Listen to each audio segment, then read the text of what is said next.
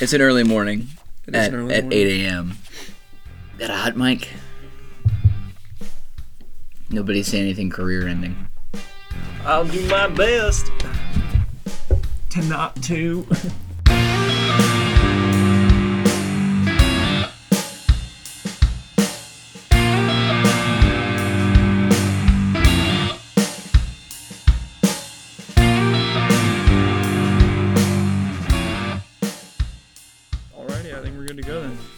Good morning, and welcome. It to is the, a morning. Welcome to the Pontification Podcast, episode two. Episode we have two episodes. After this, we will. After the, well, let's yeah, let's not jump the gun. Something, something meteoric could happen. Well, let's hope not. Let's hope, let's hope not. Other than episode two of the Pontification Podcast. Anyway, yeah. So, plan for today. Well, we don't have a plan. That's the first thing you ought to know about well, us. Yes. Yes, but should you're we new st- around here. that is that is that is something you're gonna want to know. Should we start with uh, diving into twelve Rules for Life? Or are there any reflections from last last time's episode that you think are good review? Uh, I don't know. I don't think so. I think we just continue to have great conversation. That's mm-hmm. basically what we want to do. All right. Well, where exactly? I think the last thing you had talked about was his... Hundreds of millions of people were murdered in the name of utopia. That's right. I think that is where we left off. Which, that's a, that's a memorable place to leave off. It is. I, I, I kind of had a, a wow moment on that one, yeah. I think. And I think, okay, that's actually... It's really interesting that Peterson is... And he'll talk about this a little bit more later. But he's obsessed with the twentieth century because it... it it's an unprecedented century in and of itself. And mm-hmm. I think that's... I think that's fascinating that you and I were living in an unprecedented time, uh, which is not something that many people can say. Anyway, um, so Doctor Doidge, our good friend Doctor Doidge, Norman, how are you? That it took getting used to this semi-haunted house decorated by a delusion that he had practically destroyed, that had practically destroyed mankind. But it was eased by his wonderful and unique spouse, Tammy, who was all in, who embraced and encouraged this unusual need for expression. These paintings provided a visitor with the first window onto the full extent of Jordan's concern about our human capacity for evil in the name of good, and the psychological mystery of self-deception. How can a person deceive himself and get away with it? An interest we share. And then there were also the hours we spend discussing what I might call a lesser problem. Lesser because rarer. The human capacity for evil for the sake of evil, the joy some people take in destroying others, captured famously by the seventeenth century English poet John Milton in Paradise Lost. I just want to pause and say, self-deception is fascinating to me as well. It's also probably the single most... I was actually with in a conversation that I had last night mm-hmm. with an older uh, friend of mine. He asked me, what sort of person absolutely can you not stand? He said, what sort of person just absolutely drives you insane? And I said, right. A person who lies to themselves. Yeah. Um, and that's that's a book, that's something that Jordan Peterson will go to in detail. And I think yeah. to some degree my distaste for people like that comes from this book. Right. But I just absolutely cannot stand someone who is dishonest with themselves. Yeah. One of my favorite movies all time, and I think mm. one of the greatest movies ever, is The Godfather. Mm. Um, have you seen, have you seen I have that? yet to see it. I okay. have yet to see it. One of my favorite things about that movie is the contrast between, and this happens in a lot of mafia mm. movies, but yeah. the contrast between um, the the evil that those men do mm. and the religion that they claim to uphold. Yes. Because they're typically very Catholic, and there'll be scenes of baptism and, yes. and Eucharist and, and this yes. kind of thing. Uh, and and these people don't see themselves as bad people. Mm-hmm. They see themselves as just doing business, which is, and that self-deception I think is fascinating. And it makes me wonder what, what blind spots do I have yeah, in my own life? Absolutely, yeah. And I think it'll be interesting to look at Proverbs, just kind of thinking ahead to chapter one, uh, the warning against walking with wicked and evil men. Um, mm. And I and because there's that possibility for, or at the very least, you're not going to get an accurate representation of yourself, and you may even get one that is intentionally skewed. Right. Yeah. Anyway, so that's that is that is a very significant theme in this book. Um, Because I think that is something that Peterson takes very seriously. I look for I look forward to diving into that. Yeah. And so we, uh, Doctor Norman and Doctor Peterson, would chat and have our tea in his kitchen underworld, walled by this odd art collection. A visual marker of his earnest quest to move beyond simplistic ideology, left or right, and not repeat mistakes of the past. After a while, there was nothing peculiar about taking tea in the kitchen, discussing family issues, one's latest reading, with these ominous pictures hovering overhead. It was just living, living in the world as it was, or in some places, is. In Jordan's first and only book before this one, Maps of Meaning, he shares his profound insights into the universal themes of world mythology and explains how all cultures have created stories to help us grapple with, and ultimately map, the chaos into which we are thrown at birth. This chaos is everything that is unknown to us, and, and any unexplored territory that we must traverse, be it in the world outside or the psyche within. Combining evolution, the neuroscience of emotion, some of the best of Jung, some of Freud, some much of the great works of Nietzsche, Dostoevsky, Solzhenitsyn, Eliade, Neiman, Newman, Piaget. Mm, mm, what, what? Who is that? Piaget? Uh, Piaget, I think. Piaget. Fry and Frankel, Maps of Meaning, published nearly two decades ago, shows Jordan's wide range of wide-ranging approach to understanding how human beings and the human brain deal with the archetypal situations that arise whenever we, in our daily lives, must face something that we do not understand. The brilliance of the book is in his demonstration of how rooted this situation is in evolution, our D N A, our brains, and our most ancient stories. And he shows that these stories have survived because they still provide guidance in dealing with uncertainty and the unavoidable unknown. One of the many virtues of the book you are reading now is that it provides an entry point into Maps of Meaning, which is a highly complex work because Jordan was working out of his approach to psychology as he wrote it. But it was foundational, because no matter how different our gen- genes or life experiences may be, or how differently our plastic brains are wired by our experience, we all have to deal with the unknown. And we all attempt to move from chaos to order. And this is why many of the rules in this book, being based on Maps of Meaning, have an element of universality to them. And I I may want to read that book at some point. Mm, yeah. I mean, what he says about it being a complex work, because Jordan was working it from a psychological right. standpoint, sort of scares me to some degree, because this book actually is relatively complex at points. But it's interesting that that phrase, uh, moving from chaos to order, hmm. it reminds me of Robert Frost's definition of poetry. Really? Yeah. Why is that? Uh, well, what Robert Frost defined poetry as is uh, a momentary stay against confusion. Interesting. Which is one of my favorite phrases, especially in regards to poetry. Um, Fascinating. And so his his particular understanding of poetry was that we find we find poetry at kind of the extremes of life, whether that's in joy or yeah. in misery or in whatever, in those chaotic moments. Hmm. Um, and a poet's job, often when you're writing a poem, you're trying to understand why it is that you're feeling that way, what these emotions mean, this kind of stuff, mm-hmm. or what these thoughts are.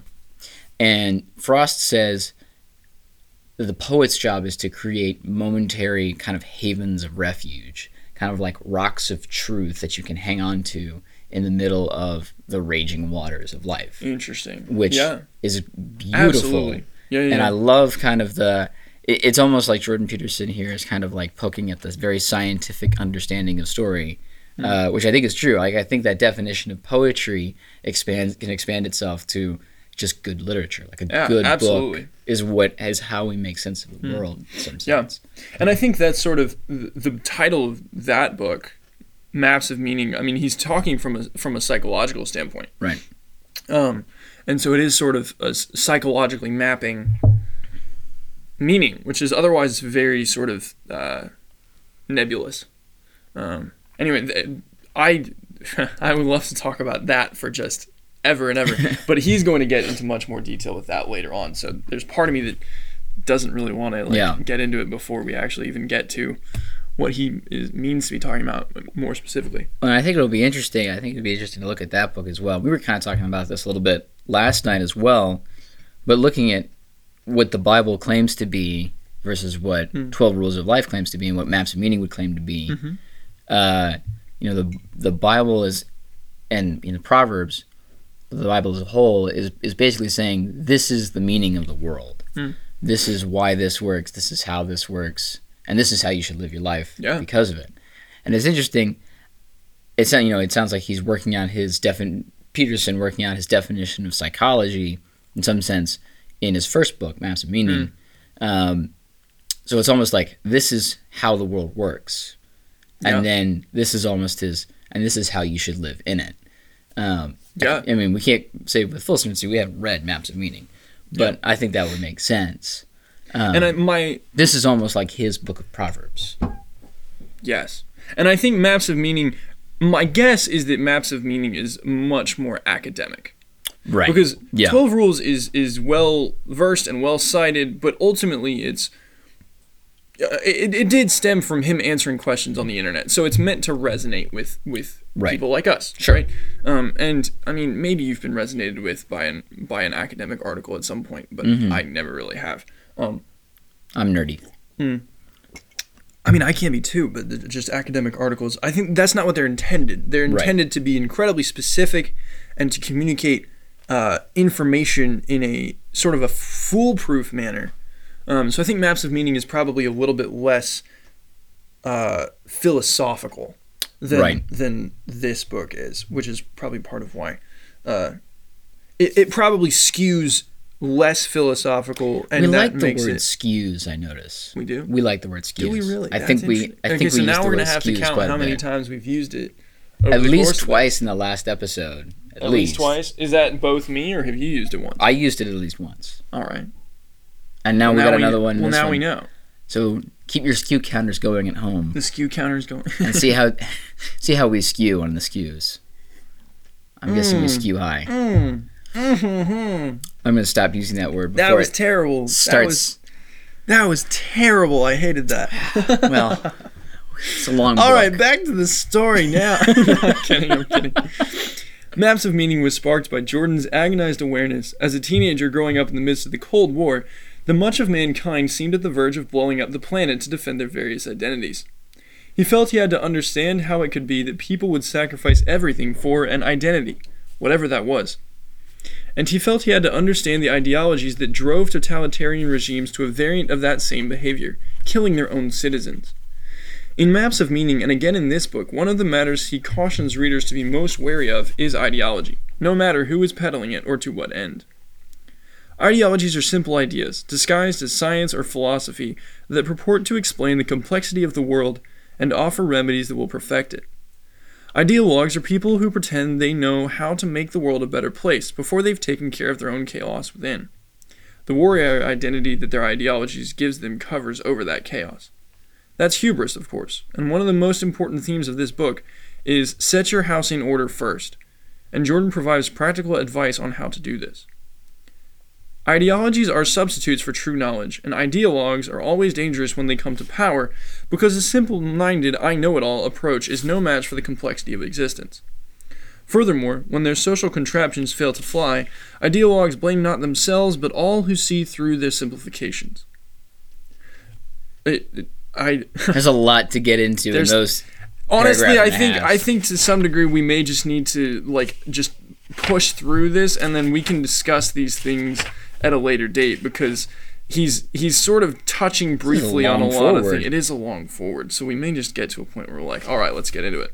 Um, but I think he's beginning to touch on the things that Peterson will actually talk about, and so I find myself continually just being like, don't just just don't just don't say anything, because that's he's t- he's he's dipping into chapters. Um, uh, but that's that right there is something that. I was actually having a conversation with my girlfriend recently, and she said, "You really like nuance," and I was like, "Thank you. I uh-huh. I, I appreciate. I take that as a compliment." Um, and I think that is. I don't know if I've always liked nuance, or if after reading this book I found myself liking nuance, because, but that idea right there of avoiding being an ideologue and avoiding being uh, a simple-minded know-it-all, because it. That approach is no match for the complexity of existence. Right. I think that the complexity of existence, I think, is something that Peterson cares quite a lot about. Yeah. And I think I would describe that as, as nuance. Yeah. So I think nuance is very important. Yeah, it's a it's an interest. That's an interesting paragraph for me. I feel like mm. in that my my intellectual defenses go, or maybe my spiritual defenses go up a little bit, mm. um, because I th- I think of myself as an idealist, for better or for worse, mm. um, and I see Scripture as as an ideal, for better or for worse. And so now that now the Bible's kind of, in some ways, I think, is an exception to what to what Peterson is saying, because mm. the Bible is incredibly complex and nuanced, right? Mm. Like it's it's. Now, if I get this wrong, I'm, I'm going to look real bad, but it's... How many books are in the Bible? sixty-six. That's what I thought. Yeah. I was scared to say. sixty-six books of the Bible, um, which is a lot. Yeah. And they're from all different genres of, of yeah.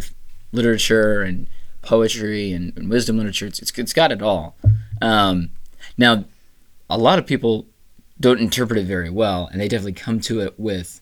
It's almost that they come to it with their own ideology yeah. prior, and then apply it to a text in the in the Bible, yeah. and then lose all the nuance of a sure. of a scene. Yeah, absolutely. Which I think is a, is a, a maybe a difficulty of a, of approach that we might, or I might have at least with, with Peterson, is feeling feeling called out for my idealism, which I f- I'm fond of. Mm. I also appreciate nuance and and complexity in an issue. Yeah. But I also like tend to think certain things and have an idealistic view of certain things. Should be simple. I don't know about should be simple, but maybe I think that there is an answer. And I think a lot of times, and I could be wrong about Peterson, hmm. but a lot of times people who say, oh, it's a complex issue are kind of, or or, or you shouldn't have ideals, hmm. are saying that because the ones that they've had haven't worked. Hmm. And they they don't think that they can, hmm. you know, and which I understand. Yeah. Um, but I I think just because you haven't seen it work somewhere doesn't mean it, that they don't exist. Yeah, I I think that part of what makes Peterson such a um su- such a such a fascinating character. Um, is that he he he doesn't I think part of you know he subscribes to nuance fully, and mm-hmm. I think anyone who who just throws up their hands and says ideas and ideology is is is a waste of time is ultimately, that is in and of itself an ideology. Well, is the, okay so it is the difference between an idealist and an ideologue. I think it has to do with um, ignorance, willful ignorance. Okay. I think it's there because we see this all the time in our current culture. It's just like I, you know, there there are tons of people who, with the social pressure that uh, movements like Black Lives Matter and Me Too are able to uh, create, and those are those are good movements. I, you're right. Mm-hmm. Like I think sure. Um, and I mean. Yeah, that's that. That in and of itself is an example of exactly what I'm talking about. That it's like right. as we bring those things up, it's necessary to specify right off the Gotta bat. Gotta clarify where we you think stand. Those are good things. We, yeah, right. Um, but it is the sort of thing where there's a lot of people who are ident- who are adopting those identities because of the social pressure, with no sort of regard for any of the repercussions. It's just full forward. Right. With no appreciation right. for nuance. It's just there is there is oppression happening in this particular group of people, right. and that needs to stop at any cost. Right.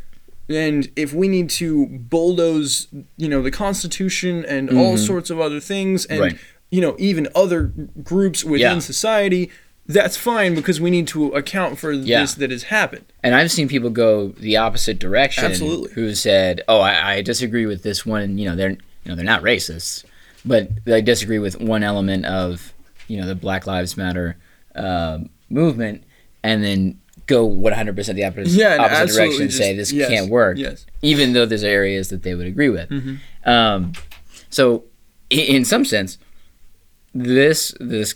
discussion, this conversation that we have uh, in in terms of the whole podcast is how do we bring like our our scriptural ideals yeah. in line, well, not in line, how do we bring what we interact with in the world in line with scriptural ideals. Yeah. You know, and and there's an order to that, kind of like we were talking about last time. Yeah. Like the fear of the Lord is the beginning of wisdom, hmm. not the fear of man. Yeah. You know, not the fear of social pressure, not the fear of, you know, whatever, put in your, yeah. put in your thing there. Um, so how do we, how do we interact with the world, but keep our ideals? Like, I think that's an important thing for us oh, to yeah. figure out. Absolutely. But how do we do that with nuance? And I mean, this is a book of twelve ideals. Yeah. That, that's, and I mean, they're, they're sort of, yeah, they're not, they're, they're sort of strange because they're not listed as stand up straight with your shoulders back is rule one. And, you know, set your house in order is, is another one. That's what he mentioned earlier. Um, so that it, I think there definitely is a place for ideals. And I think that Peterson would agree with that. I think the the answer to the question that we're looking for is actually sort of in the text. Um, the people who pretend they know how to make the world a better place before they've taken care of their own chaos within. The warrior identity that their ideology gives them covers over that chaos. And there's a lot of people, and maybe, you know, that's even an, a fascinating, like, little, you know. Um, we're never going to make it through this whole book. I don't even know if we're going to make it through the foreword in the first three episodes. We may just have to skip over the foreword at some point because we're reading somebody else talking about Peterson. We should just get to Peterson himself. Um, Though but, Doctor Doidge, we do enjoy. We, we appreciate Doidge. Um, the, maybe part of the reason why there's there's this massive gravitation to these very aggressive movements is that there are people, there's a lot of chaos right now. Mm-hmm. And there yeah. are people who, you know, I saw something on Twitter a couple... a couple days ago. No, I should really, I really, I've, I recognize this reading back over our, or listening back over our first episode. I don't finish sentences all the time. And it's terrible because when I'm having a conversation with somebody, often they can sort of track with where I am and why I stopped the sentence in the middle and decided to, to take a different approach. There's a lot of visual, but I really do need Kevin to, gives. You think so? A lot of time. Yeah. Interesting. I've been told that I talk with my hands, but, um, anyway, I need to finish sentences. So there's a lot of chaos right now. And I think people don't necessarily think that there's reason why there should be. Don't necessarily think that there's reason why there should be chaos? Yes. I think that there. It feels like there's a lot of unexplainable chaos. I saw something on Twitter, yeah. and now I'm back to the... Well, I, okay, I, yeah. I finished my sentence, and now I can move forward. Um, I saw something on Twitter that said... There was... Um, it was something like... She woke up feeling inexplicably depressed... on like day two hundred fifty of the global oh. pandemic. It was something well, like I that. Think I, was, I think I found your explication for that. You said it was inexplicable. Well, that's exactly the yeah, point yeah, yeah. of it, is that it, it's the idea that we so quickly, or there's this, there, and it was that, you know, the tweet was incredibly popular and people were, I saw it on Instagram. I didn't even see it on Twitter. Right. So it's the sort of thing where a lot of people related heavily to it. But I think there is that idea of people feel as if, why, why am I, Why do I feel like this? Right. Um, even when, so COVID does provide us with a, like a legitimate reason why there should be chaos. There's yeah. a lot of uncertainty. There's a lot of right. quote unquote unprecedented things going on. But I think that people have this feeling that there's, there's uncertainty, there's unrest, there's chaos for some reason. And maybe just s- single-mindedly throwing yourself into a cause. Oh yeah. Whatever that, ca- that cause may be. Yeah. Is a coping mechanism for that. And that's part of what he's like denouncing, basically. Yeah. Is, is so, you know, to answer your question, you, your ideals are not the problem. It's just that if you're, if we're going to have ideals, we need to also be looking within. Yeah. Um, just as much. Yeah. Um, I think, I think here might actually be an interesting moment to, to take a, a, a look at the, the next little section of Proverbs, actually. Absolutely. Take it away. Um, just because I was, as we were listening to this bit about ideology mm. and thinking about thinking about Stalin, as one does at mm. eight o'clock in the morning. As one does. Um, I was I was thinking about Proverbs chapter one, which you know you know pretty well, um, and we've, we've talked about some. But the next section, I think, has you know a, a, a, an interesting little bit to add to this yeah. particular bit of the conversation. Uh, so this is Proverbs. Uh, chapter one, verses eight through nineteen. Hear, my son, your father's instruction, and forsake not your mother's teaching, for they are a graceful garland for your head, and pendants for your neck. My son, if sinners entice you, do not consent. If they say, Come with us, let us lie in wait for blood. Let us ambush the innocent without reason. Like Sheol, let us swallow them alive and whole, like those who go down to the pit. We shall find all precious goods. We shall fill our houses with plunder. Throw in your lot among us. We will all have one purse. My son, do not walk in the way with them. Hold back your foot from their paths, for their feet run to evil, and they make haste to shed blood. For in vain is the net spread in the sight of any bird. But these men lie in wait for their own blood. They set an ambush for their own lives. Such are the ways of everyone who is greedy for unjust gain. It takes away the life of its possessors. I that's reading that in the context of this yeah. is so fascinating. Right? Because I want to, I think this is going to be a, a trend, because again, Peterson is not really, he he doesn't subscribe really to, to sin, and he actually does, he does talk about sin um, as kind of like, like a, a cultural sense. No, well, he, he he has a he has a fascinating reason for talking about sin that I can't do justice without actually like reading over it again. But basically, because he's not he's attempting to not subscribe to any particular religious belief, his the the system that he uses is order and chaos. Mm. And I will be so interested to see how often when Proverbs is speaking about evil, it means right. chaos. You know, you know what he's what he's basically he's saying it's it's a bunch of young guys just sort of like, what if we Let's yeah. just mess with things. And I mean, in this particular case, he's talking about them actually, they end up killing people, which mm-hmm. is which is ultimate chaos. But the sort of idea of, don't worry about it, man. Like, we're yeah. just going to, you know, we're going to lie in wait. It's going to be great. We're going to have a great time. We're going to have one purse. We're going to have one because purse. Because it's really not, we don't really need to figure out anything. Kind all of a specific. communist exactly. Stalin ideology. And so I think it's, it's really interesting. It'll be re- very interesting to see how often when Solomon is is cautioning against something, yeah. foolishness, evil, right. these are words, the Bible doesn't really use the word chaos, as far as I know. That's a Greek word. Well, I, I think it does, especially in Genesis. I think especially yes. in, the, yes. in the creation yes. stories, which... Oh, which is I, something that Peter, yeah, again, well, yes. Yeah, yeah, yeah. And I, I had a thought related to some of the ideology things that we were talking about with creation, but I can't remember it now. Oh, no. Um, but, we'll get back to it, I'm sure. Yeah, it'll it'll come to me tonight when I'm sleeping. Oh. Um, but yeah, it's interesting, though. Hear, my son, your father's instruction, and forsake not your mother's teaching, for they are a graceful garland for your head and pendants for your neck. Mm. That's like, all right, here's your ideals. Yes. Here's your education. Yes. Do you know, this is this is the beginning of wisdom. Start here. Yeah. Um, or this is step two, because the beginning of wisdom is the fear of the Lord. But right, yeah, good point, yeah, yeah, good yeah. point. Uh, but then it, it is interesting that we have this this contrast with, with the wicked, with the foolish, hmm. um, you know, who are who are saying things. We shall find all precious goods. We shall fill our houses with plunder. Like, hey, that sounds like a good thing. Yeah, we're gonna have, you know, and then we will all have one purse. Like, we're geniuses. Um, for their feet run to evil and make haste to shed blood.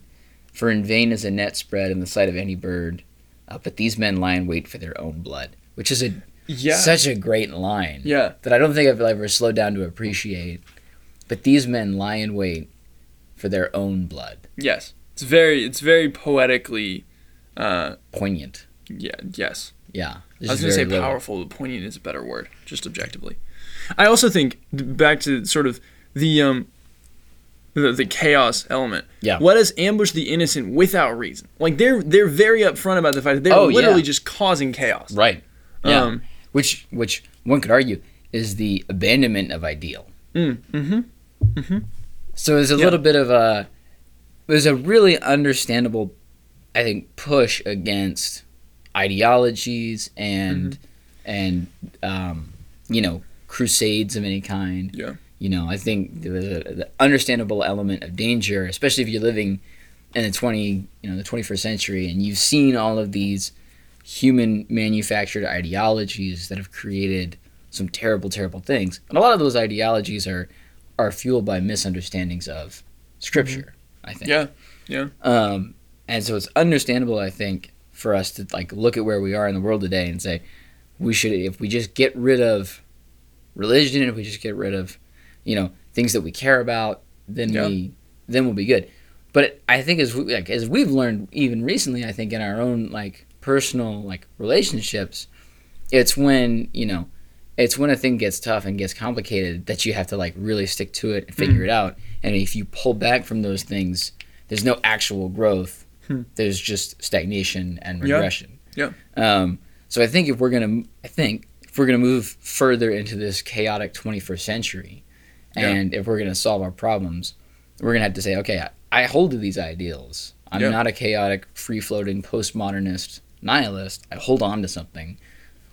But what does it mean to hold on to that? Yeah. Um, and so I think, and that's that's why self-awareness is so so incredibly important, because you know they're going to, you know uh, maybe one of our three viewers will will have some sort of, you know, this is like starting out on Twitch. This is like a throwback to my to my oh my freshman year.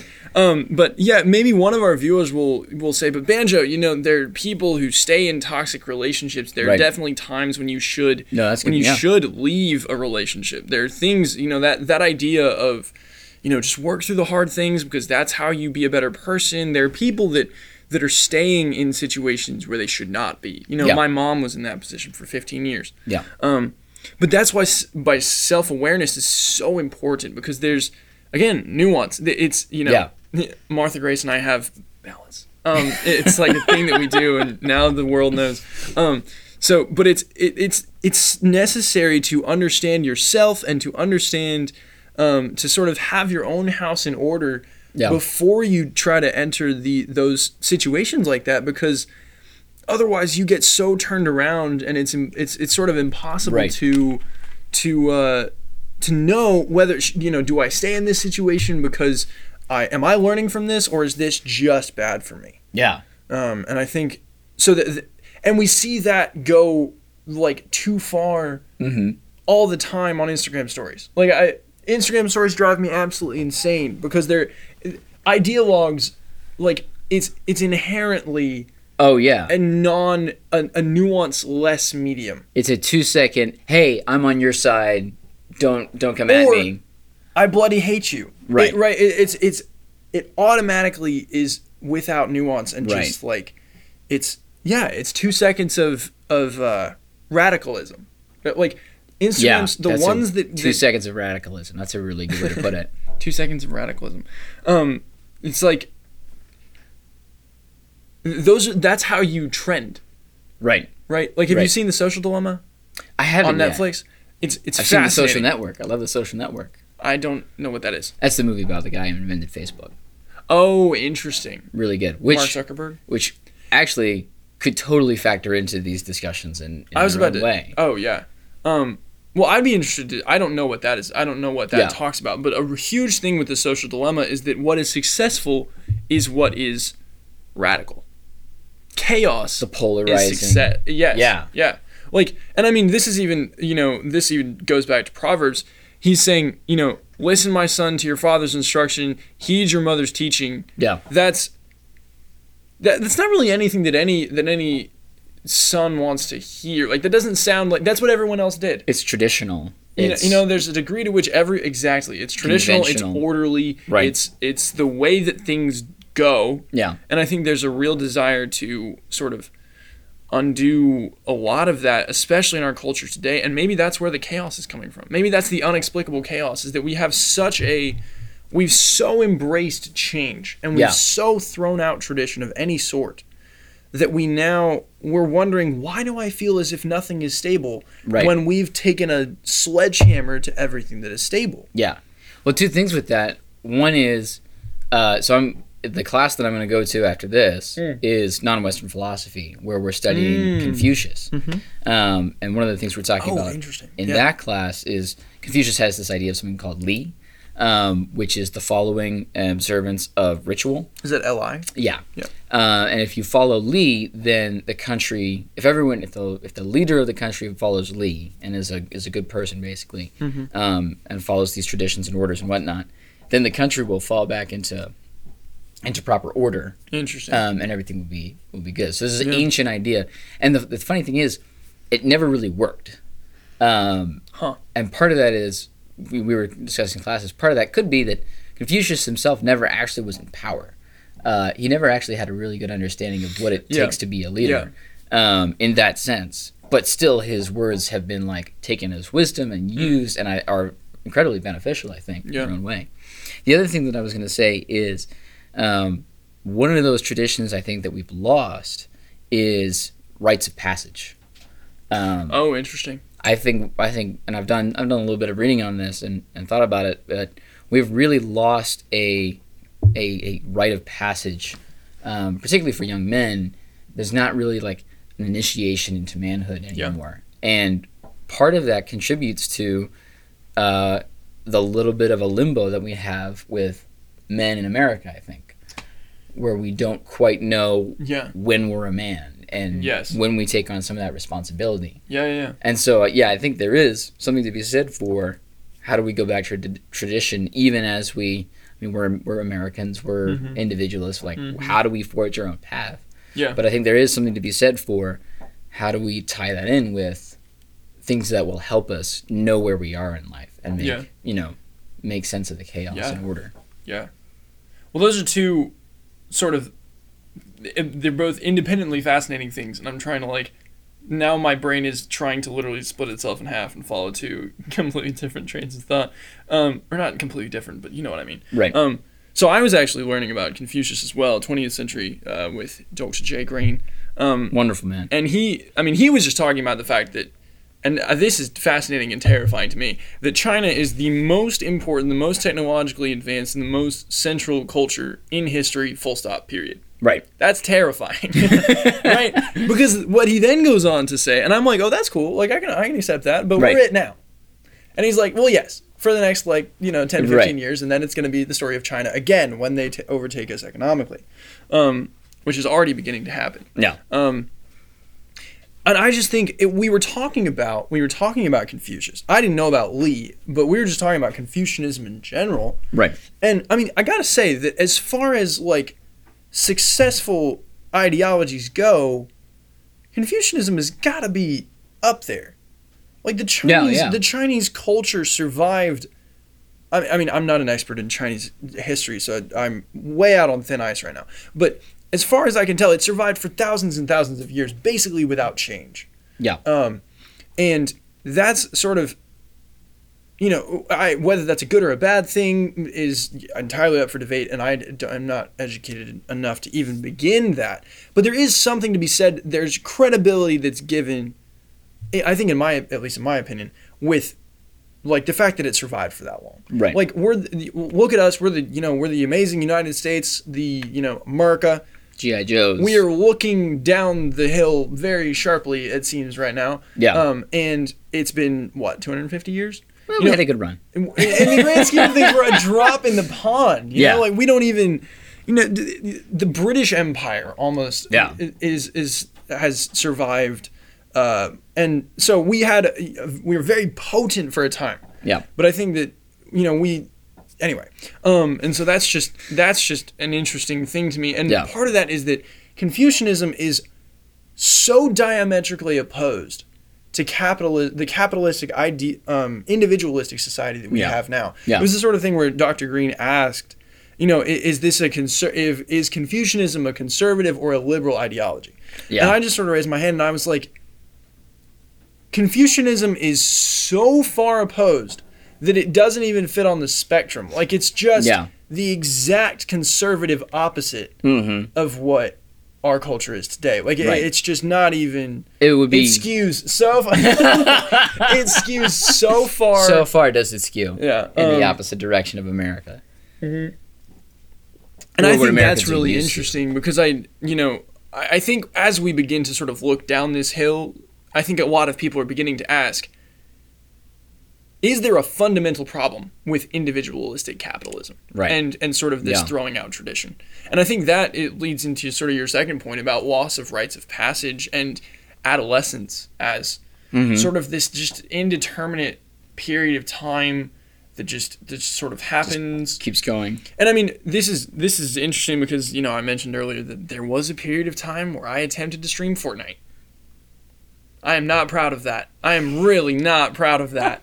You know, I, I think there are people out there that do Grown not up. know He's a that man do now. not know that I am not proud of that period of time in my life. I am setting the record straight right now. He doesn't that is want to not be a, a moment streamer. in time that I look back on. It's done. Uh, for a, for a wide variety of reasons. I actually have a decent amount of respect for Twitch streamers. I think watching Twitch can be fun. But uh, it, it was my motivations for doing it at the time and the way in which I went about doing it, I do not respect at all. And I think, you know, so I'm in, I'm sort of in that world. I do have a foot in sort of the gaming, and every once in a while I'll be sort of interacting with that world for whatever reason, and sometimes I'll be looking to, you know, play in some sort of tournament by myself, and I just sort of go looking for a group of people to play with. Yeah. And it's very common for me to run into a Discord, which is like a community of people, like mm-hmm. an arbitrarily created community of people, and a lot of times it's like twenty-two to twenty-seven, twenty-eight, twenty-nine, thirty, thirty-one, thirty-two year old right. guys who are, you know, still playing video games, which is, you know, probably that's where I will may find myself. It's a hobby. I think I think it is a hobby, and I think there's a place for that. But I'll look through the Discord, and oftentimes it's very childish. Right. Oftentimes it's sort of I'm I'm sort of taken aback by the fact that I can't tell if these guys are twenty-one or thirty-one. Like that entire right. spectrum yeah. is just there's no there's no real way yeah. other than their voices. Right. Some of them may sound older, but the older guys, I'm not like, "Oh, you're older because you sound like you're married." Right. You know, and it's it's the sort of thing where I I do it's a really interesting window into that sort of that loss of when am I a man? Yeah. What do I what do I have to do? Uh, there's again, it's a loss of order. It's a you can just you know just take your own path, bro. Right. Like whenever graduating college, you know, don't don't put too much on it. Like it's yeah. not too much. Get a first job. Don't let other people tell you what's what. Yeah, and it's but how else do we how else how do we know? How should we then live? Right. You know, like yeah. without other people telling us, you know, when we accomplish a goal or something like that, like how do we even know that we've done it? Yeah. Because the whole concept of accomplishing a goal is in and of itself a social construct. Right. Like we can't just throw out things like that. Yeah. Um, unless without, you know, if if everyone is just doing their own thing, then we we reset society. If and everyone's super, then nobody well, will then be. Then no one will be. I'm trying to see how does that translate. If everyone's choosing their own path, everyone's just running into each other, I think. Is that the... Well, the direction I was taking it is that if we do that, then we've completely... We've rejected society as a as an institution. Mm. The whole institution of society we reject, which puts us fundamentally in chaos because we're before right. the original creation of order. Interesting.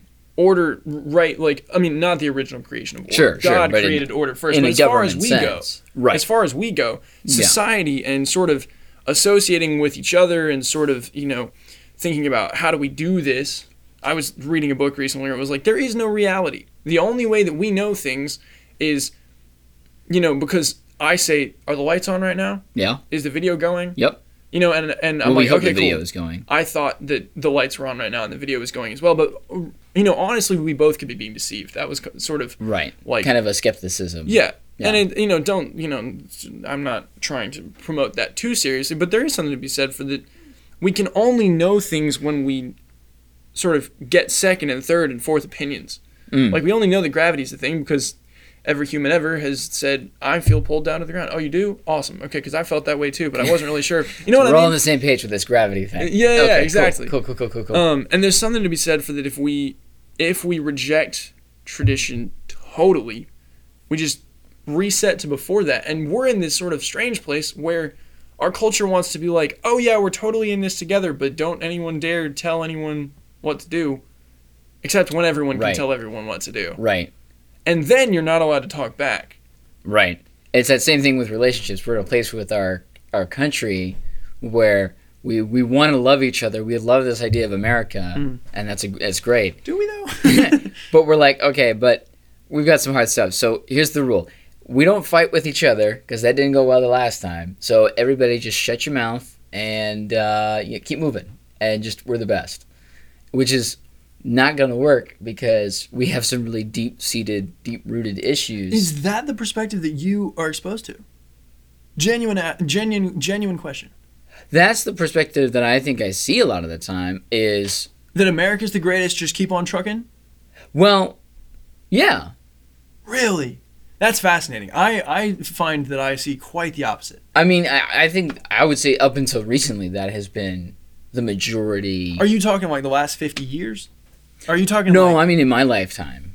Oh, okay. In like my personal experience. Again, that's that's I'm not saying I'm surprised that those people are out there, I guess. Yeah. Because I find very much the opposite. You know, this last fourth of July there were all these people that were like all countries matter or some sort of mm-hmm. And I know that it I know that it was a it was a joke that was being made, or it was a it was a pointed um, jab. It was a pointed jab at, at all lives matter and the idea of all lives matter versus Black Lives Matter.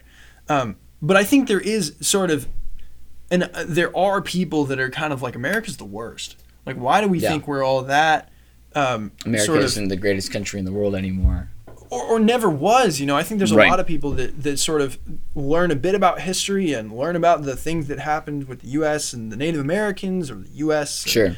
African Americans, or right. the U S and Chinese Americans, Japanese Americans. It's not a there's pretty kind of, history. No, it's, it's, it's not. But I think, you know, and my personal reaction to that was actually pretty, I, I, uh, the whole all lives matter thing, I didn't really realize that it was something that was a joke until later, but also there were people that were taking it seriously. Maybe it was started as a joke, but I think it kind of got a bit of steam in its own right. And I think anyone who hasn't lived outside of the U S and seen what the rest of the world is like yeah. should be very cautious before they criticize the, the, the, uh, this country, because does it have its issues? Absolutely. Is it the least tyrannical and sort of trucking minorities uh, regime that has ever been in place in world history? Also, yes. Um, anyway, but that's just very interesting to me, because a lot of what I'm exposed to is a sort of, I guess, progressive in a destructive way. Like, the U S is the worst, despite the fact that I live here. We got to get rid of our old... Yeah. Yeah, so that's Bugaboos. that's that's genuinely fascinating to me, that that's the experience that you've had. Yeah, that's just my, up until I would say like the last, probably up until high school, my understanding was, oh yeah, well probably even in a little a little bit past, you know, maybe sophomore, junior year, my general understanding was, yeah, we're pretty great. I mean, yeah, we got we got our issues, but I thought, yeah, we're everyone that I was kind of hearing was, yeah, we're we're pretty good at this. We've kind of got it, and. You know, I, I didn't really grow up in a super, a very conservative household, very um, conservative part of the country. Mm. And so that was kind of what I was exposed to. And my, my you know, my grandparents are very, uh, even more conservative politically and, and that kind of thing. So, yeah, that was just the, in the water that I was drinking. Um, that's, yeah, that's really interesting. It really wasn't until I got to college that I started to have a more robust oh yeah, we've got some we've got some problematic material going on. So how do we how do yeah. we deal with this in a yeah. more, more complex way? Absolutely. Well, I think we both have class to get to here. We've probably we've reached the end of our time. We should probably yeah, wrap this up. Thank you so much for joining us on episode yeah. two. We look forward to seeing you on episode three of the Pontification Podcast. Have a good one.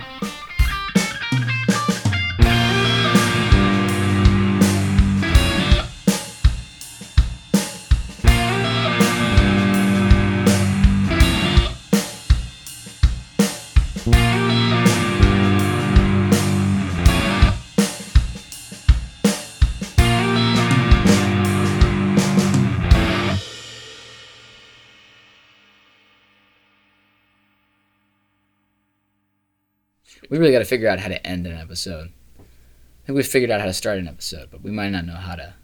Is it the sort of thing where it, is it the sort of thing where it necessarily needs to be like that? I don't know. Like, can it be sort of informal? Uh, most podcasts that I've listened to have like a like a sign off, like, and from hmm. Kevin and Banjo. Interesting. I, I, mean, I hate that. Yeah.